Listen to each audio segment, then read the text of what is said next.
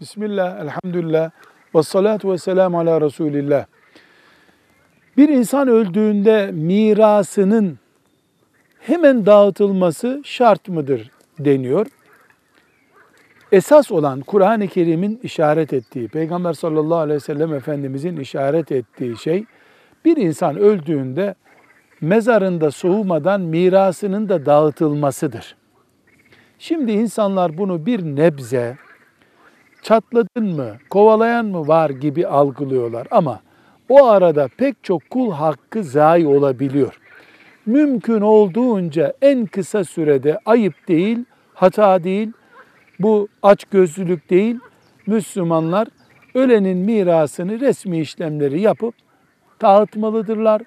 Herkes ne alacağını bilmeli ve dedikodudan, şüpheden uzak bir ortamda yaşanmalıdır. Velhamdülillahi Rabbil Alemin.